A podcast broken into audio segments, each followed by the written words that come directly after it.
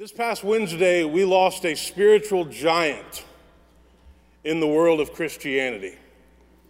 Billy Graham was perhaps the most influential preacher and evangelist since the Apostle Paul. Millions and millions of people in stadiums and arenas around the world gave their lives to Jesus Christ at Billy Graham revivals, or what he would call crusades.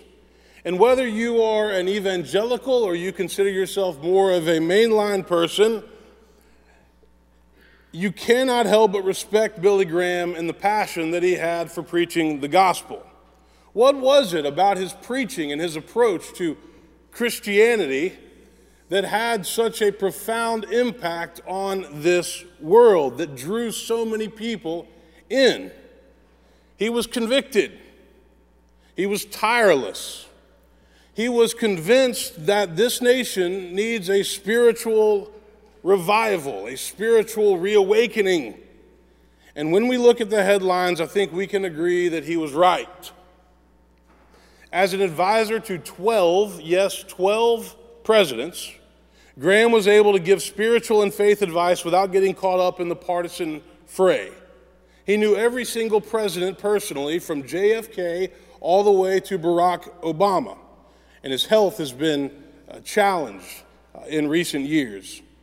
Graham constantly preached the gospel of the second chance, reassuring people that God never gives up on any of us, no matter what we've done in our past. There's always repentance, and there's always forgiveness, and we can always look forward and look ahead, and we don't have to look backwards. One time he was invited to preach at Duke Chapel in Durham, and uh, that was the first year that William Willimon was the uh, minister of Duke Chapel. And so Graham preached, and after the service, they were in Will Willimon's office, and, uh, and he, he looked at, at Bishop, well, then Minister Willimon, he said, he said, You know, you're going to have a great ministry here, but um, many of these students and faculty are completely unaware that Jesus is eager to have them. And I wonder how many of us are unaware that Jesus is eager to have us, that Jesus wants to transform us and make us better. He wants to give us new hearts and a new way of seeing the world. See, Graham was on the forefront of integration. He knew it was wrong decades ago to judge somebody by the color of their skin, and he had the courage to say it. He was charismatic, he was energetic, he was unapologetic about the gospel. Here's some of the things that he had to say about Jesus. He said, God proved his love on the cross. When Christ hung and bled and died, it was God saying to the world, I love you. Christ not only died for all, he died for each. We say to our children, act like grown ups, but Jesus said to grown ups, be like children. The only hope for enduring peace is Jesus Christ. Without the resurrection, the cross is meaningless. The cross shows us the seriousness of our sin, but it also shows us the immeasurable love of God. When it came to heaven, he said this My home is in heaven. I'm just traveling through this world. Heaven is full of answers for which nobody ever bothered to ask. God will prepare everything for our perfect happiness in heaven. And if it takes my dog being there, then I believe he'll be there. The moment we take our last breath on earth, we take our first breath in heaven. And this week, Billy Graham took his first breath in heaven. We're in this new Lenten series that we started last week called Unafraid. And we're acknowledging the fact, or at least I'm acknowledging the fact, that all of us deal with fear and anxiety and worry in our lives. But Jesus is calling us to live our lives in courage and to not spend our lives being afraid all the time. Somebody once asked Billy Graham, Is it a sin to worry? And this was his response. It's not necessarily wrong, of course, to give thought to the future and to prepare for it to the best of our ability. The Bible says the wisdom of the prudent is to give thought to their ways, Proverbs 14. But this isn't the same thing as worrying about the future or spending all of our time fretting about everything that might or might not go wrong. When we do that, we easily become overly stressed and emotionally paralyzed and, and may even become physically ill. More than that, we find ourselves worrying about things that we can't control or do anything about. So why worry about them? Jesus said, Can any of you, by worrying, add a single hour to your span of life? But the real reason we shouldn't let worry overcome us, Graham said, is because it keeps us from trusting God. The cure to worry is trust trust in God and trust in His love, trust in His protection. God loves us, and the proof is in Jesus Christ, who gave His life for our salvation. If we can trust God for our eternal salvation, we can also trust Him for our daily needs. Jesus said, Don't worry about tomorrow. Tomorrow will bring worries of its own. Make sure of your commitment to Jesus Christ and then ask Him to help you put your worries into His hands every day. When anxieties come, bring them to God in prayer. When worries threaten, answer them with God's promises. Cast all your anxiety on Him because He cares for you. Somebody else once wrote to Dr. Graham and said, You know, I've always been a fearful person. I worry all the time. I can't seem to help it. What can I do about it? This is what he said. I suspect you always will be like this if you don't take steps to conquer your fears. But you can take steps to conquer them, and the most important step you can take is to learn to turn your fears and your anxieties over to God. Let me explain, he said. Right now, you see the world as a place that's against you. People are against you, circumstances are against you, future events are against you, and to some extent, you are right. The world can be a very scary place. We can't always control what happens to us, and sometimes things do go wrong. Jesus rightly warned in this world you will have trouble. But listen, ultimately, God is in control. And He can be trusted to see us through life's difficulties and surprises. And God isn't only in control, He also loves us, and He can be trusted to do what is best for us. The future is in God's hands, and we can trust God no matter what happens. Jesus said, Take heart, I have overcome the world. Today I thought it was fitting to share some of these words of Billy Graham. But I also want to take just a few moments this morning to share some additional thoughts on this subject of worry. Because every single one of us, no matter who we are, no matter how old we are, no matter what we're dealing with in life, we wrestle with this subject of fear and worry. We live in an age where fear dominates and controls so many people. And last Sunday I said, I get tired of that. I get tired of being in a culture where people are afraid all the time, where they're scared all the time, where they're wondering what bad thing is about to happen next. Jesus says this in the Sermon on the Mount Therefore, I tell you, do not worry about your life what you will eat or what you will drink, or about your body, what you will wear? Is not life more than food and the body more than clothing? Look at the birds of the air. They neither sow nor reap nor gather into barns, and yet your heavenly Father feeds them. Are you not of more value than they? And can any of you, by worrying, add a single hour to your span of life? Why do you worry about clothing? Consider the lilies of the field, how they grow, they neither toil nor spin. And yet I tell you, even Solomon in all of his glory was not clothed like one of, the, of these. But if God so clothes the grass of the field, which is alive today, tomorrow is thrown into the oven, will he not much more clothe you, you of little faith? So don't worry, saying, What will we eat, or what will we drink, or what will we wear? For it's the Gentiles who strive for all these things. And indeed, your heavenly Father knows that you need all these things. Strive first for the kingdom of God and his righteousness, and all these things will be given to you as well. I want to pose two questions to you this morning. The first one is why do we worry? And the second question is how can we stop worrying, or at least how can we scale our worry back to some degree?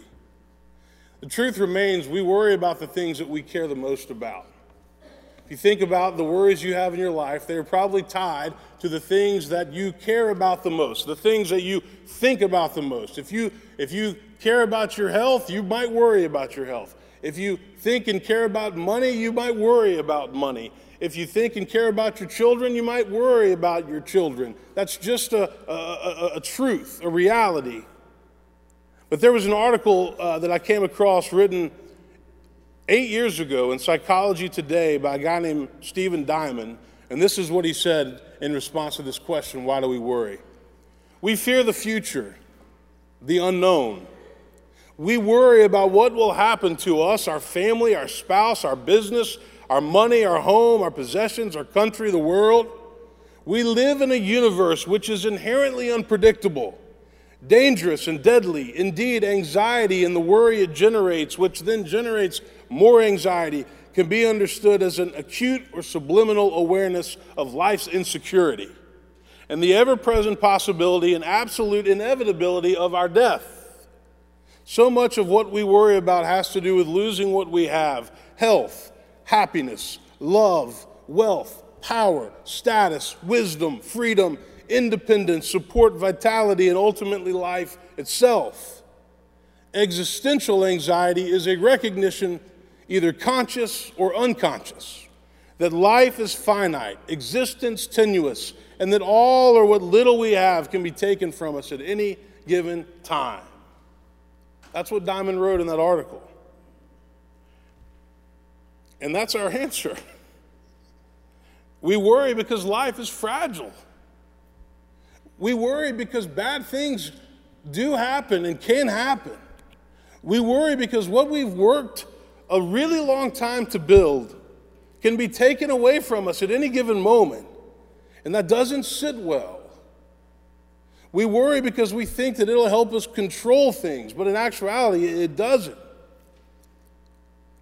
There's a couple of uh, researchers at Penn State that, that did some work on worry, and, and, and I, I, can't remember their names. You can look at Google it, but th- their conclusion was there has to be some payoff for worry because if there wasn't some payoff for it, then we wouldn't do it all the time.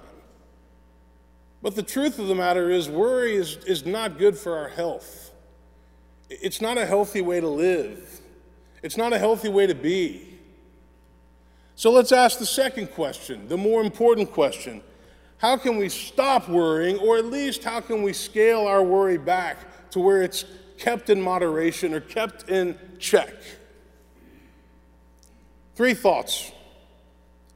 Exactly what Billy Graham preached.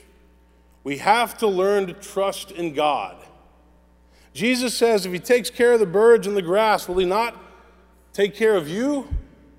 Trusting in God does not mean that everything works out the way we want it to, but trusting in God means that things will be okay. The opposite of living in faith is living a life of fear, living a life where we're constantly wondering and doubting if things are going to be okay. And living a life of fear, quite frankly, is a miserable way to live. Trust in God. Trust that God will take care of you no matter what might happen and that God will never leave you alone in any circumstance. You can make it through. Sometimes we, we find that the things that we worry about the most, they, they actually happen. And then we realize that worrying about it was way worse than actually going through it. Mark Twain once said, I've worried about many things in my life, very few of which have actually happened. Second thought we have to deal with this issue of control. We have to recognize that we're not in control of everything, we're not in control of everything, and we need to stop pretending like we are. And one of the best ways to develop a pattern to, to, to move away from uh, control is to develop a prayer life, to cultivate spiritual disciplines, prayer, reading scripture, silence, meditation, journaling, being in a life group, and having authentic relationships. The people that can do these things would tell you that, that, that it helps with worry, it helps with calming our hearts down. Here's one of the problems with our affluent culture, at least from my perspective. We want to control everything because we do control so many things. But ultimately, we must come to terms with the fact that we don't control everything. Richard Rohr wrote a book called Everything Belongs, and in the book he says, the older we get, the more we tend to become control freaks. We need to control everybody and everything, moment by moment, to be happy. If the now has never been full or sufficient, we will always be grasping, even addictive or obsessive. He says, if you're always pushing yourself and others around, you have not yet found the secret to happiness. Know that things are okay as they are. What does the serenity prayer say? God grant me the serenity to accept the things that I cannot change, the courage to change the things that I can, and the wisdom to know the difference. That's not just for alcoholics, and addicts, people that have hit rock bottom. That's wisdom for life, for all of us. So many of us want to pretend that we control everything in our lives, but deep down we know that we don't. And the sooner we can accept that and come to peace with that, the better off we're going to be.